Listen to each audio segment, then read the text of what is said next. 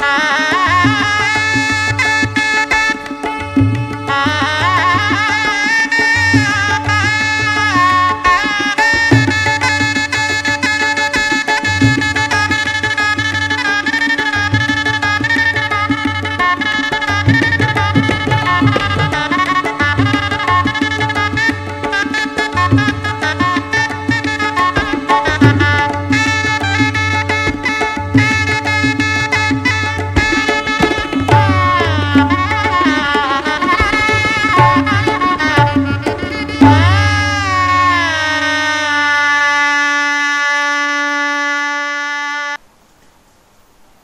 चला. सगळ्या गप्पांमध्ये आता एक छान रेसिपी बघूया. सी स्पेशल वडीचे सांबार. लेखिका श्रीमती ताराबाई काशीनाथ गुप्ते. वडी बनवण्याचे साहित्य एक वाटी चण्याचे पीठ पाव चमचा हळद पाव चमचा हिंग एक टेबलस्पून तेल एक वाटी पाणी चवीनुसार मीठ. आता वाटण वाटायचं आहे बरं का? वाटण मसाला. चार हिरव्या मिरच्या एक इंच आलं पाच लसूण पाकळ्या अर्धी वाटी कोथिंबीर पाव चमचा बडीशेप. सर्व साहित्य एकत्र बारीक वाटावं. आता सांबार बनवण्याचे साहित्य बघूया.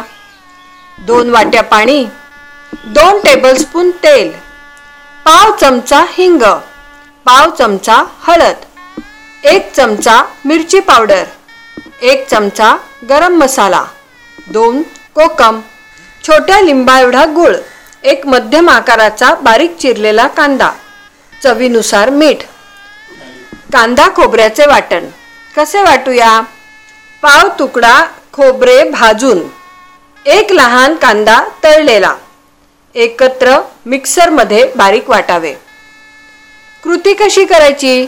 सर्वप्रथम वड्या बनवण्यासाठी पातेलीमध्ये तेल गरम झाल्यावर फोडणीसाठी हिंग घालून त्यामध्ये एक वाटी पाणी घालावे व पाण्यात वाटण मसाला हळद चवीनुसार मीठ घालावं आणि पाण्याला एक उकळी येऊ द्यावी. नंतर गॅस बारीक करून त्यामध्ये चण्याचे पीठ घालावे. व मिश्रण एकत्र करावे. चण्याच्या पिठाच्या गुठळ्या होऊ द्यायच्या नाहीत. हा पातेलीवर झाकण ठेवून पिठाला दणदणीत वाफ आणावी. आता गॅस बंद करून पाच मिनटं तसंच ठेवावे. एका ताटाला तेल लावून त्यावर वडीचे सर्व मिश्रण थापून घ्यावे. व मिश्रण थंड झाल्यावर त्याच्या मध्यम आकाराच्या शंकरपाळीसारख्या वड्या पाडाव्यात. सांबार बनवण्यासाठी पातेलीत तेल तापल्यावर फोडणीमध्ये हिंग घालून त्यावर कांदा गुलाबी होईपर्यंत परतावा. नंतर त्यामध्ये कांद्या खोबऱ्याचे वाटण हळद मिरची पावडर गरम मसाला घालून दोन मिनटं तेल सुटेपर्यंत परतावे व नंतर दोन वाट्या गरम पाणी गूळ कोकम आणि चवीनुसार मीठ व पातेलीमध्ये शिल्लक राहिलेले वड्यांचे पीठ पाण्यात कालवून घालावे. आणि सांबाराला चांगली उकळी येऊ द्यावी. आता सांबारमध्ये गार झालेल्या वड्या सोडाव्यात. आणि पुन्हा मंद आचेवर एक उकळी येऊ द्यावी. पी स्पेशल रुचकर वडीचे सांबार तयार. थोड्याशा वड्या तेलावर खरपूस तळून खायला चविष्ट लागतात ह? करून बघूया. चला आता थोडे हसूया. एक मुलगी समोरच्या दुकानात गेली. तिथं दुकानदाराचा तरुण देखणा मुलगा सोडला तर दुसरं कोणीही नव्हतं. ती थोडीशी लाजून म्हणाली बोलायचं आहे. बोला. तुम्ही खूप छान दिसता. मला खूप आवडता तुम्ही. ते काही असू दे पण मी एकदा विकलेली मॅगी परत घेणार नाही. खेळ खल्लास. तो पण फक्त दोन मिनिटात.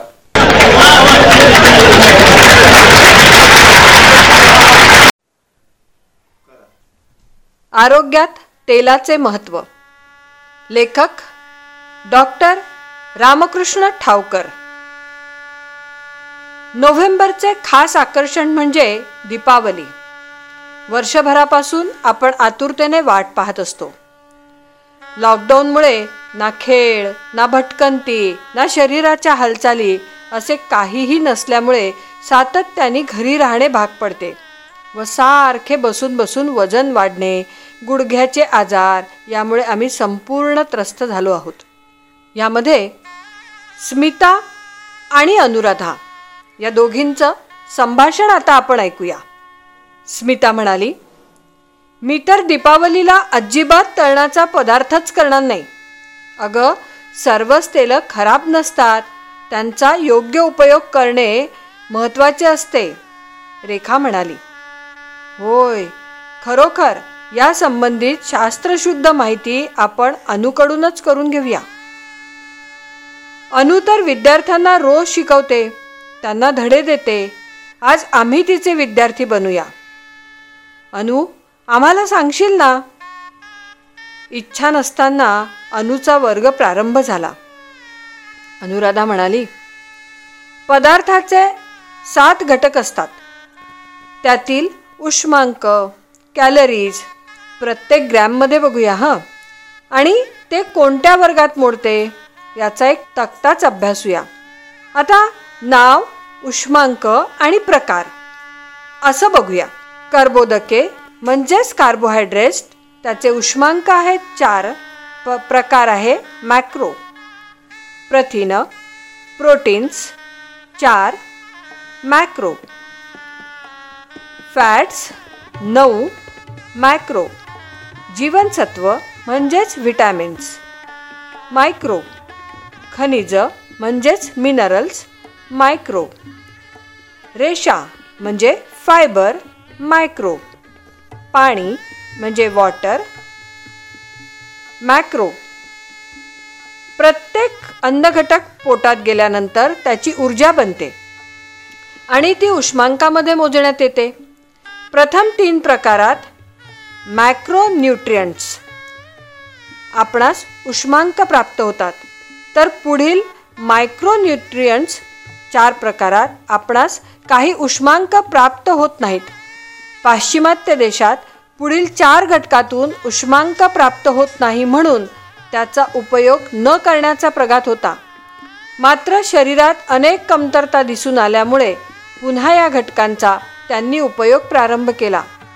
अजूनही तेथे रेषा म्हणजे फायबरचा उपयोग फार कमी प्रमाणात करत असल्यामुळे तेथे बद्धकोष्ठता अधिक प्रमाणात आढळून येते.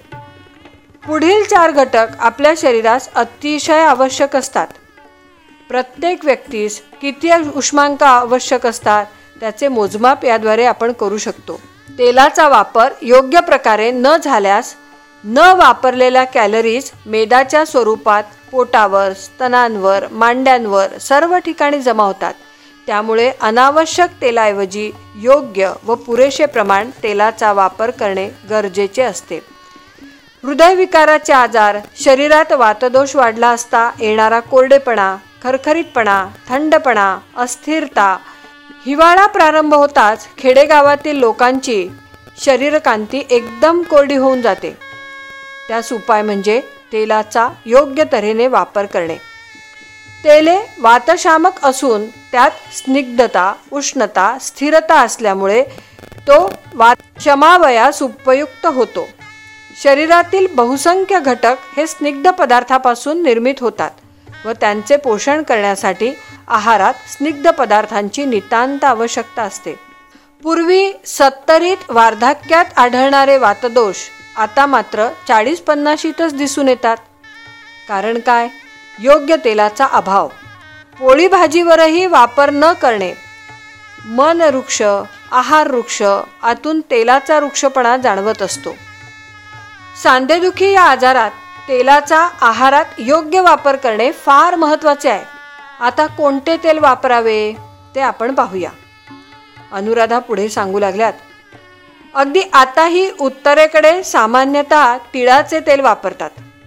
थंडीच्या दिवसात काही लोक मोहरीचे तेल वापरतात. तर दक्षिणेत मोठ्या प्रमाणात नारळाचे तेल. मग ते स्वयंपाक अंगाला डोक्याला व अन्य सर्वांसाठी वापरले जाते. तर भारतात राहून ऑलिव्ह ऑइलची गरजच नाही. तेलबिया ज्या प्रांतामध्ये मोठ्या प्रमाणात व सहज उपलब्ध होतात तेथेच ते वापरण्याची गरज असते. पूर्वी आपण कच्च्या घाणीचे तेल वापरत होतो.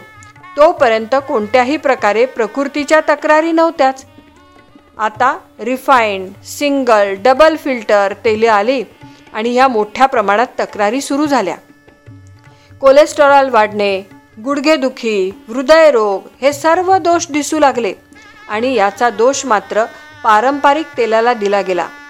एकेकाळी आपल्या कोकणात घरोघरी वापरण्यात येणाऱ्या गावठी खोबरेल तेलास त्यातीलच सॅच्युरेटेड फॅट्समुळे संपूर्ण दोष देण्यात आले. पाश्चात्यांना खोबरेल तेलाचे गुण लक्षात आल्यावर आता मात्र सर्वत्र उदो उदो करण्यात येत आहे. आता त्याचा प्राधान्याने उपयोग केला जातो.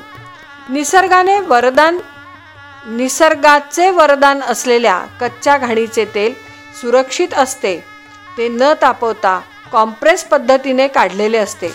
त्याचे मोठ्या प्रमाणावर तापमान वाढत नसल्यामुळे ते शरीरासाठी घातक असणारे बदल होत नाहीत. कच्च्या स्वरूपात वापरायचे म्हणजे कोरड्या चटणीवर वरून घेणे.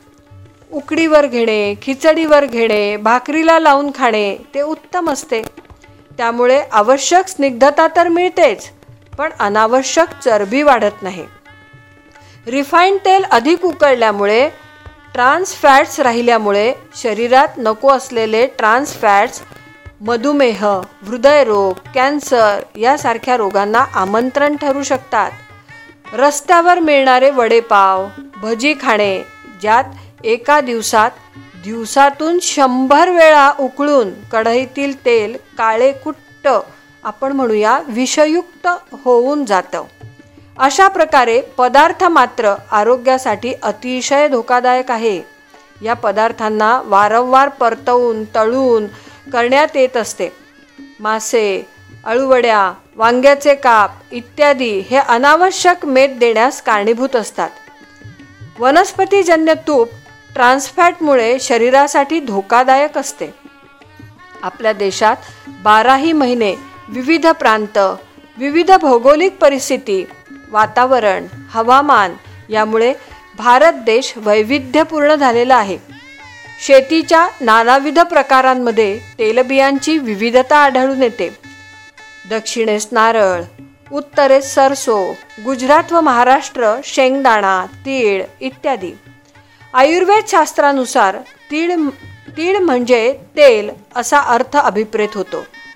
पाश्चात्य देशांनी नारळाच्या तेलावर खूप प्रयोग करून खोबरेल तेलास प्राधान्य देण्यात आले. म्हणून सर्वत्र खोबरेल तेलाला आजकाल अतिशय महत्त्व दिले जात आहे. आयुर्वेदाने मुख्यतः स्निग्ध पदार्थ म्हणून घृत म्हणजे तूप तेल वसा व मज्जा असे सांगितले आहे. घृत म्हणजे साजूक तूप. त्यातही फक्त देशी गाईचे तुपास प्रथम महत्त्व प्राप्त झाले आहे. त्या खालोखाल तिळाचं तेल व आता पाश्चिमात्यांच्या प्रयोगानंतर खोबरेल तेलास महत्त्व प्राप्त झाले आहे. तूप वसा आणि मज्जा हे तीनही स्नेह प्राणीच आहेत. तर तेल हा एकच पदार्थ वनस्पती बियापासून प्राप्त होतो.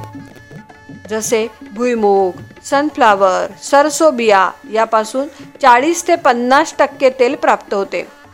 दुसरा प्रकार फळे म्हणजे नारळ ऑलिव्ह ऑइल ॲव्हाकडा यात पाणी आणि तेल असून त्यातून तेल काढावे लागते. तर आणखी एक प्रकार म्हणजे सुकलेला भुसा.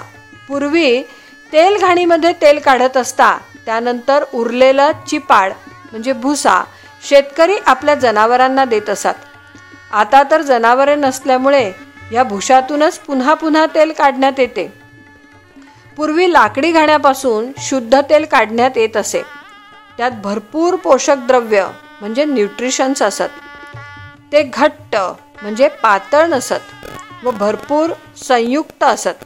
शरीरास तेल घट्ट व दूध पातळ आवश्यक असतं. अशी प्रचलित म्हण आहे. मात्र आपण दूध घट्ट व पातळ single filter double filter refined तेलाचा वापर करतो आणि म्हणून आपण आजारी पडतो. आता तर लाकडी घाणे कधीच इतिहास जमा झाले आहेत. लोकांच्या आवश्यक चव व पसंतीसाठी तेल उद्योगांमध्ये मोठ्या प्रमाणात अनारोग्य असे परिवर्तन झाले उद्योग म्हटला तर प्रथम लोकांची आवड निवड. ज्यापासून आपला नफा वाढवणे मग शरीराकडे दुर्लक्ष झाले तरी हरकत नसावे. लोकांना आवडणार नाही म्हणून त्यातील घट्टपणा व वास आणि रंग बाहेर काढला. त्यासाठी त्या तेलास तीनशे अंश फॅरनहीटपेक्षा अधिक वर अनेक वेळा तापवणे आवश्यक असते. ह्या क्रियेसाठी अनेक रासायनिक प्रक्रियेमधून त्या तेलात रासायनिक घटक समाविष्ट होत असतात. आता ही तेले पातळ स्वच्छ व वासरहित तयार झाल्यावर तेलाचे आयुष्य वाढवण्यासाठी त्यात आणखी क्रिया प्रक्रिया करणे आवश्यक असते. पुन्हा त्यात पेट्रोलियम पदार्थांचा उपयोग करून ती क्रिया पार पाडली जाते. आता उरलेल्या भुशापासून पुन्हा तेल काढण्यात येते. या सर्व क्रिया करताना अनेक वेळा उत्कलन बिंदूपेक्षा अधिक तापमानात तापवणे. थंड करणे व रासायनिक पदार्थांमधून ह्या क्रिया करताना त्या सर्व रासायनिक पदार्थांचा त्यात अंतर्भाव हा अप्रत्यक्ष होत असतो. हेच आपल्या शरीरात अपौष्टिक अहितकारक व अनारोग्यकारक असे तेल प्राप्त होते. आयुर्वेदानुसार प्रत्येक तेलाचा उत्कलन बिंदू बॉइलिंग पॉइंट निर्धारित केलेला आहे. पुढील तक्त्यात आपण पाहूया. त्यापेक्षा अधिक तेल तापवल्यास त्यातील पौष्टिक घटक निघून जातात. ट्रायग्लिसराईड ट्रायग्लिसराईड म्हणजे ग्लिसरीनमध्ये तीन फॅटी ॲसिड होऊन आजारास निमंत्रण प्राप्त होते. आता तक्ता बघूया. त्यामध्ये नाव आणि त्याचा उत्कलन बिंदू असा उल्लेख येईल. चारशे ब्याऐंशी अंश फॅरनहेट. सरसो तेल दोनशे पन्नास अंश फॅरनहेट. सोयाबीन तेल दोनशे चौतीस अंश फॅरनेट.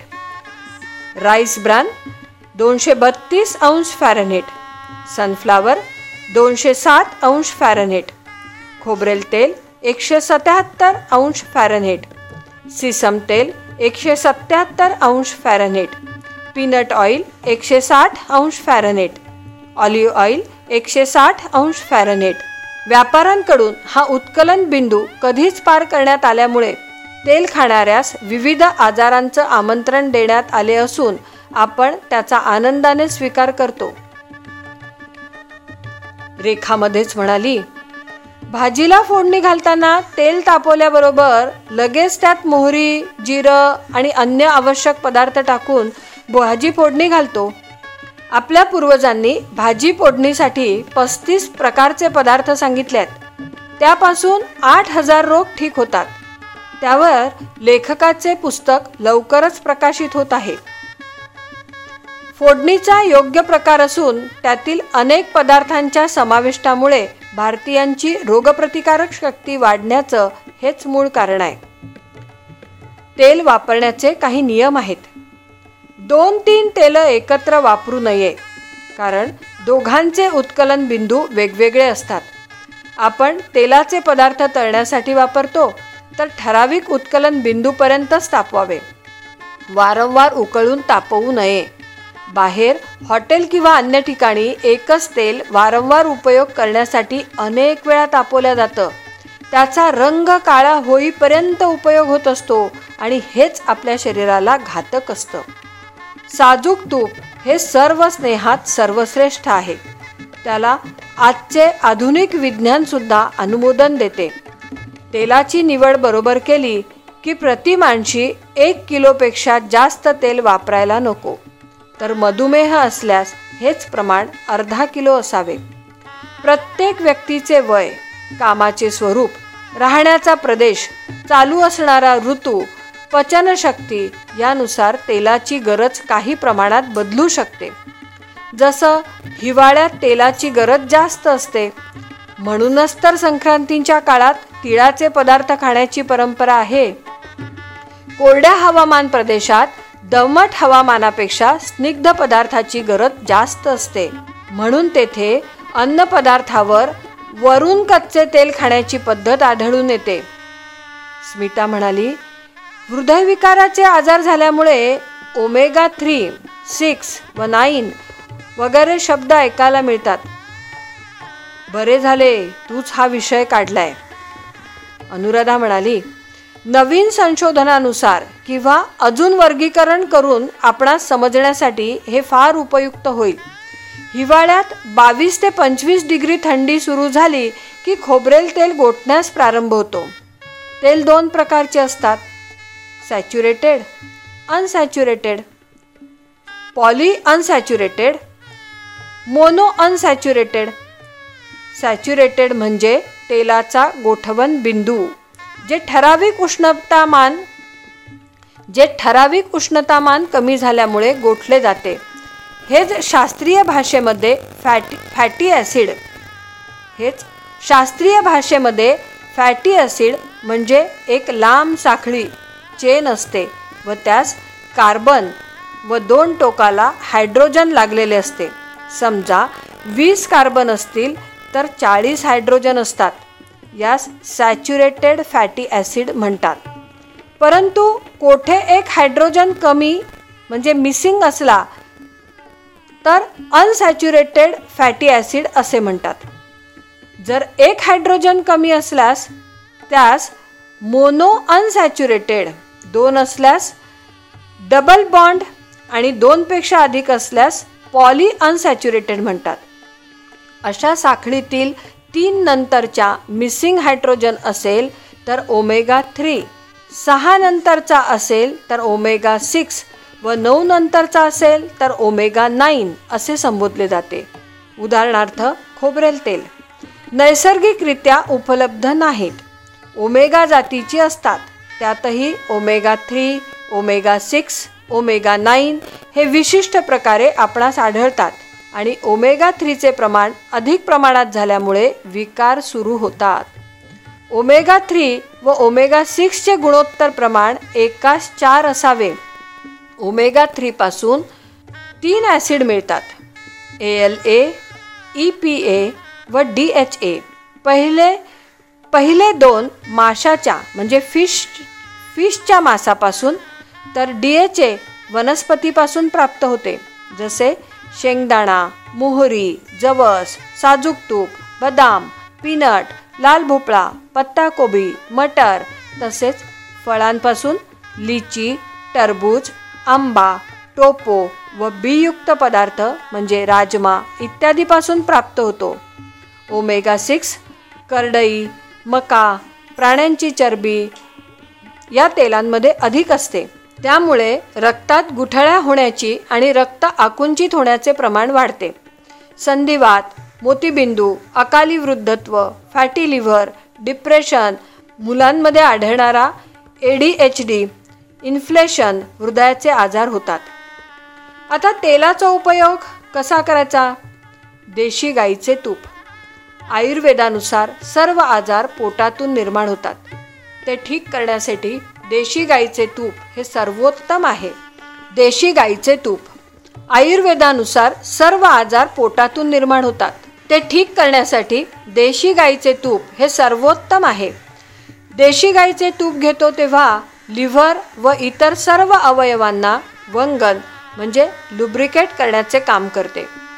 हे व्यवस्थित न झाल्यास पाचन रसाची निर्मिती व्यवस्थित होणार नाही आणि त्यामुळे पोटात विषारी मूलद्रव्यांची निर्मिती होईल. तूप खाण्यामुळे ते अजून व्यवस्थित होते. रक्तदाब झोप न येणे गुडघेदुखी मूळव्याध अपचन लठ्ठपणा यांचा त्रास होणार नाही. पित्त व वाताच्या सर्व आजारांसाठी ते उपयुक्त आहे. त्यामुळे आपणास व्हिटॅमिन के टू मिळते. यांचा शरीराला पोषण चांगले होण्यासाठी उपयोग होतो. कॅल्शियमच्या शोषणासाठी व कॅल्शियमला योग्य त्या ठिकाणी पोचवण्यासाठी व्हिटॅमिन के टूची गरज असते. योग्य प्रमाणात झाले तर हाडांचे आरोग्य सुरक्षित राहते. तसेच व्हिटॅमिन के टू हा पॉवरफुल अँटीऑक्सिडंट आहे. त्यामुळे अल्सरेटिव्ह कोलायटिस जातो व कोलन कॅन्सर होत नाही. हृदय व केसांचे आरोग्य चांगले राहते. एनर्जी प्रचंड वाढते कारण तूप लिव्हरमधील अनावश्यक घटक जाळून त्यापासून ऊर्जा प्रदान करते. त्यामुळे चयापयाच्याची क्रिया सुधारते. सोल्युबल जीवनसत्वांचे शोषण वाढून शक्ती वाढवते. यात vitamin A D E K two हे सर्व व्हिटॅमिन्स आहेत. देशी गाईच्या तुपाचा उत्कलन बिंदू चारशे ब्याऐंशी अंश फॅरेनहीटपर्यंत जरी वाढला तरी या तुपाचे मुक्तकण म्हणजेच फ्री रॅडिकल्समध्ये तुकडे होणार नाहीत. व त्यामुळे वृद्धत्व आणणारे व कॅन्सरपासून मुक्तता होते. शुद्ध तुपामध्ये ओमेगा थ्री व नाईन फॅटी ॲसिड असतात. त्यास हृदयाचा मेंदूचा व केसांचा हिरो संबोधलं जातं. आता पुढे बघूया खोबरेल तेल. अमेरिकेत यावर विशिष्ट प्रकारचे संशोधन होऊन त्यांच्या या विशिष्ट गुणधर्मामुळे प्रथम प्राधान्य दिलेले आहे. केरळ आणि कोकणात नारळाचे पीक भरपूर होत असल्यामुळे तिथे खोबरेल तेलाचा व ते आहारात सातत्याने उपयोग करत असतात. आपल्या आहारात देखील ते वापरणे योग्य आहे. बुद्धिदाता गणेशाला खोबरे व गुळाचा नैवेद्य पूर्वीपासून कौतुकाने आपले पूर्वज देत असत. खोबरेल तेलात मिडियम चेन फॅटी ॲसिड असते. ते हृदयाला हितकारक असते. त्याच्या सेवनाने रक्तवाहिन्यातील घातक चरबी कमी होते. हे आता सिद्ध झालेले आहे. या तेलाचे त्याशिवाय अनेक लाभ आहेत. विशेषत मेंदूच्या जडणघडणीमध्ये त्याचा मोलाचा वाटा आहे. अल्झायमर. अल्झायमर आजारात वार्धक्यात होणारा स्मृतीभ्रंश या आजारामध्ये खोबरेल तेल अतिशय उपयुक्त आहे. पुढे बघूया तिळाचे तेल. आयुर्वेदानुसार आयुर्वेदानुसार म्हटले आहे तिळाचे तेल हे सर्वश्रेष्ठ आहे. हे तेल शरीरात सूक्ष्मातिसूक्ष्म पोकळ्यांपर्यंत पोचू शकते. मार लागणे लचकणे त्वचा व त्वचेच्या आरोग्यासाठी दोनशे ग्रॅम तिळाचं तेल त्यात तीस ग्रॅम महाभीमसेन कापूर टाकून त्याचा उपयोग केल्यास त्याचा त्वरित लाभ होतो. अल्प उष्ण असून वात पित्तनाशक व कफ वाढवणारे आहे. या तेलाचे वैशिष्ट्य म्हणजे कृश व्यक्तीस पुष्टी देणारे तर लठ्ठ व्यक्तींना कृश बनवणारे आहे. कृमीनाशक मल बांधून आणणारे संस्कार करून देणारे आहे. त्यामुळे आयुर्वेदात बरेच औषधी तेले बनवण्यासाठी तिळाचे तेलाचाच वापर केला जातो. मात्र हे जास्त प्रमाणात खाल्ल्यामुळे त्वचा रोगास कारण ठरते. पुढचं तेल बघूया. पुढे बघूया. जवसाचे तेल. फ्लेक्स लिनसीड ऑइल तेलाचे महत्त्व खूप वाढले आहे कारण यामध्ये मोठ्या प्रमाणात असलेले ओमेगा थ्री ओमेगा थ्री शरीराला सहजासहजी मिळू शकत नाही. हे मिळतं मासे अक्रोड बदाम मोहरी मेथी जवस या पदार्थात. त्यामुळे उच्च रक्तदाब संधिविकार कर्करोग यापासून संरक्षण मिळते. शक्ती वाढते. डोकेदुखी आणि नैराश्य कमी होते. रजोनिवृत्ती संबंधी असणाऱ्या तक्रारी त्यासुद्धा कमी होतात. जवसाची चटणी किंवा जवसाचे तेल या स्वरूपात त्याचा आहारात समावेश करावा. जवसाचे तेल शक्यतो तापवू नये. चटणीवर वरून खावे. तापवल्यावर त्याची गुणवत्ता कमी होऊन उग्र वास येतो. सर्वच ऋतूंमध्ये सर्वच प्रकृतीच्या लोकांनी जवस तेल खाणे योग्य नाही. उष्ण प्रकृतीच्या व्यक्ती उन्हाळ्यात जवसासारख्या पदार्थांचा वापर टाळावा किंवा अत्यंत विचारपूर्वक करावा. पुढचं तेल आहे मोहरीचे तेल. मोहरीचे तेल म्हणजेच राईचे तेल सरसोचे तेल. यात उष्ण गुण असून उग्र वासाचे असते. हिवाळ्यात वापरणे योग्य. पित्तकारक व कृमीनाशक आहे. फोडणी तसेच लोणच्यासाठी याचा वापर केला जातो. उत्तरेकडे हिवाळ्यात हे वापरले जाते. बाहेरून लावल्यास थंडी व त्वचा रोगापासून बचाव करते. या तेलात ओमेगा थ्री जातीचे मेदामले जास्त असतात. त्यामुळे ते आरोग्यासाठी उत्तम आहेत. अशा रीतीने तेलमहात्म्य समजल्यानंतर आता आम्हाला दिवाळीचा फराळ प्राप्त होऊ शकेल का?